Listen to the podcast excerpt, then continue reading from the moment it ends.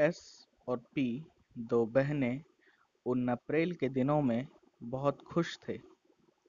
बड़ी बहन एस अपने बीए फ़र्स्ट ईयर में अच्छा कर रही थी और छोटी बहन पी बारहवीं में अच्छे नंबरों से पास की थी।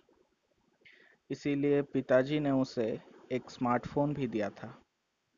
पी अपनी बड़ी बहन को बहुत मानती थी। पी घर में सबसे छोटी थी और सबसे लाडली। कभी कभार अगर रूठ जाती थी तो अपने बड़ी बहन के मनाने से और उसी के हाथों से खाना खाकर ही मान जाती थी।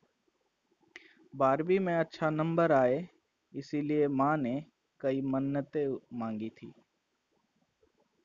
चार लोगों से भरा ये परिवार एक छोटे से शहर में बहुत सुकून से रह रहा था। पी के पास स्मार्टफ़ोन आने के बाद कई नए नए चीज़ें सीखने लगी थी। नए नए गाने, फ़िल्में देख रही थी। यूट्यूब वीडियो से दुनिया को देख रही थी और फेसबुक से दुनिया से जुड़ रही थी। प्रोफ़ाइल पिक्चर में फूल का फ़ोटो लगाया था और पुराने स्कूल के फ़ोटो अपलोड करने लगी थी। बड़ी बहन एस को इन सब में कोई रुचि नहीं थी। वो ज़्यादातर समय किताबें पढ़ने में खर्च करती थी, पर जब पी बताती थी कि उसके इस फ़ोटो में इतने लाइक्स आए हैं और उसके बहुत फ्रेंड रिक्वेस्ट आए हैं तो अपनी छोटी बहन को खुश देख वो भी खुश हो जाती थी। एक दिन पी को एक फ्रेंड रिक्वेस्ट आया। नाम एम था और डीपी में सनग्लास पहने एक लड़के का फ़ोटो था। पी के लिए वो चेहरा नया था और आकर्षक। कुछ देर तक वो उस तस्वीर को देखने लगी और फ्रेंड रिक्वेस्ट एक्सेप्ट कर ली। कुछ देर बाद पी के मोबाइल पर एक मैसेज आया और वो एम का था। लिखा था, हाय। पी बारहवीं तक गर्ल्स स्कूल में ही पढ़ी थी। उसके हम उम्र के लड़कों के साथ बहुत कम ही बातचीत होता था। और वो भी ट्यूशन में। पी रिप्लाई देने के लिए हिचकिचा रही थी। तभी एम ने फिर से मैसेज किया, गुड इवनिंग। तभी पी ने अपनी झिझक को कम करते हुए रिप्लाई दिया, हाय। पी का रिप्लाई देख एम ने फिर से मैसेज किया हाउ यू डूइंग और इसी तरह मैसेज लंबा होता गया। इस बीच मिनट घंटों में बदलते गए। पी ने कभी किसी लड़के के साथ इतनी देर बात नहीं की थी। एम अभी तक उसके लिए एक अनजान लड़का था। कुछ घंटों बाद वो पहले सा झिझक फिर से उसके मन में आता है और वो गुड नाइट लिख के ऑफलाइन हो जाती है। ऐसा अक्सर होता है कि दिन के कुछ ऐसे पल हमें रोमांच से भर देते हैं।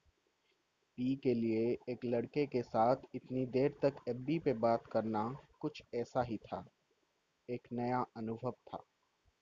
और वो इस नए अनुभव को बार-बार सोचने लगी थी। अगले दिन की सुबह उसे कुछ नया सा लग रहा था। जब उसने अपना फेसबुक खोला तो देखा एम के तीन मैसेज थे। एम ने उसे गुड मॉर्निंग विश किया था और कुछ फूलों के फ़ोटो भी भेजे थे। पी के दिन की ऐसी शुरुआत उसे अच्छा लग रहा था। आज पीएम को कई सवाल पूछ रही थी और और करीब से जान रही थी। एम एक बड़े शहर में रहता है और अपने घर का इकलौता लड़का है।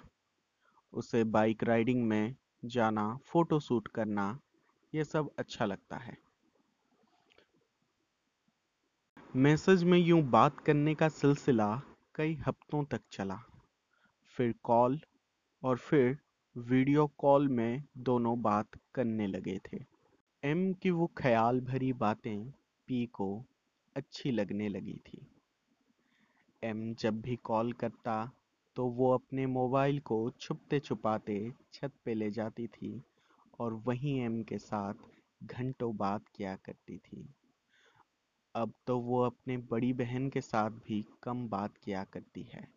और उसने अभी तक एम के बारे में उसे कुछ नहीं बताया था। पी और एम की दोस्ती अब प्यार का मोड़ ले रही थी। तीन महीने बाद एम ने अपने प्यार का इजहार किया और पी भी मन ही मन एम को चाहने लगी थी। दोनों को एक दूसरे का साथ अच्छा लगने लगा था। बीतते दिनों के साथ दोनों की बातें और गहरी होने लगी। फिर एक दिन एम पी से कुछ अंतरंग फ़ोटो शेयर करने की मांग करता है। पी को यह सब अजीब सा लगता है। फिर पी कुछ बहाना करके ये टाल देती है और एम कुछ नहीं कहता है। और फिर कुछ दिन बाद दोनों के बीच किसी बात को लेकर मनमुटाव हो जाता है। एम कहता है, तुम मुझ पर यकीन नहीं करती। तुम्हें लगता है कि मैं भरोसे के काबिल नहीं हूँ। पी उसे मनाते हुए कहती है, मुझे तुम पर पूरा यकीन है। अगर यकीन है तो उस दिन फ़ोटो शेयर करने के लिए क्यों मना कर दी? पी कुछ देर चुप हो जाती है। उसे अपना अंतरंग फ़ोटो शेयर करने का मन नहीं था। फिर कुछ देर बाद एम थोड़ी हल्की आवाज़ में उसे समझाता है और उसे अंतरंग फ़ोटो शेयर करने के लिए मना भी लेता है। उसे मनाने के लिए एम कई कस्में, कई वादे तक कर देता है और आखिर में पी मान जाती है। पी अपनी कुछ फ़ोटोज़ एम को भेज देती है। एम फ़ोटोज़ देखने के बाद लव यू लिखता है। फिर कुछ दिन तक पहले जैसी बातें चलती रही। फिर कुछ दिन बाद पी एम के और एक मांग से घबरा जाती है।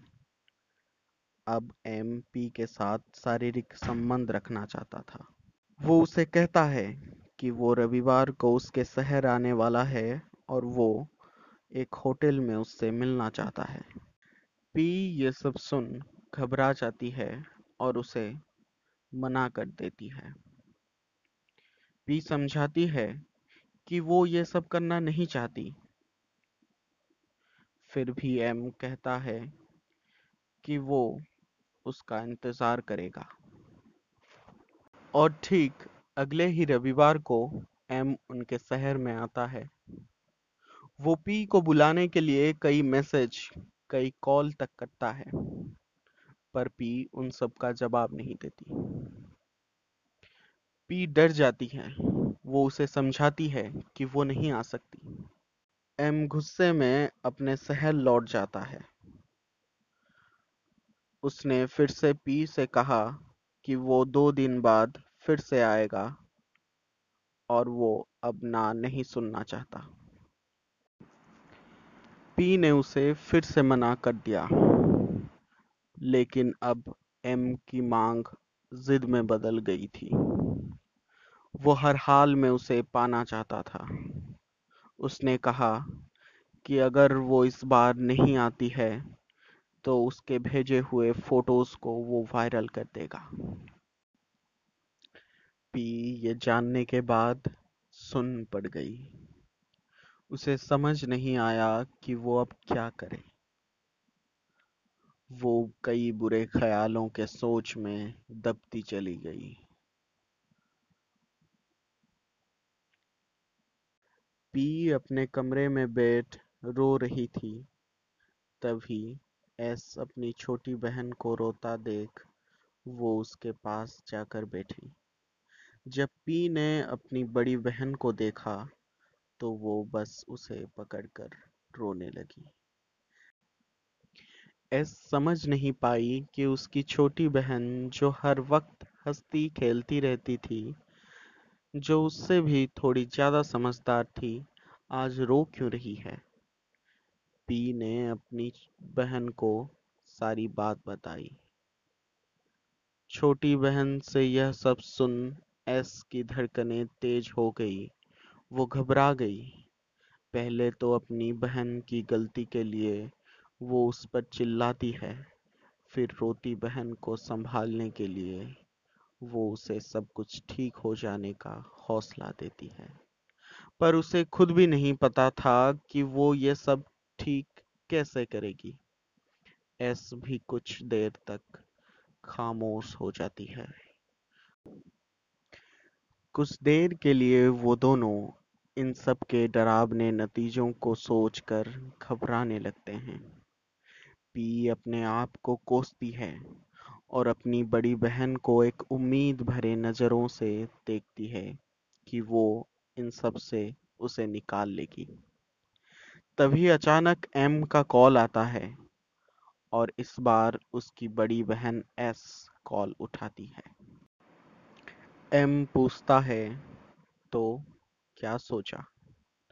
दूसरी ओर एस बिना डरे बड़े दृढ़ता से कहती है, नहीं, मेरी बहन कहीं नहीं जाएगी। इस कहानी के किरदार काल्पनिक हैं, मगर यह हर रोज की कहानी है। ऐसे हज़ारों पी हैं जो उम्र के नादानी में ऐसे कदम उठा लेते हैं, जिसके नतीजों में एक डरा हुआ ज़िंदगी मिलता है। क्योंकि एम के पास वो तस्वीरें अब भी हैं। अगर आप कभी एम से मिलें तो उसे कह दीजिएगा कि पी बहुत डरी हुई है।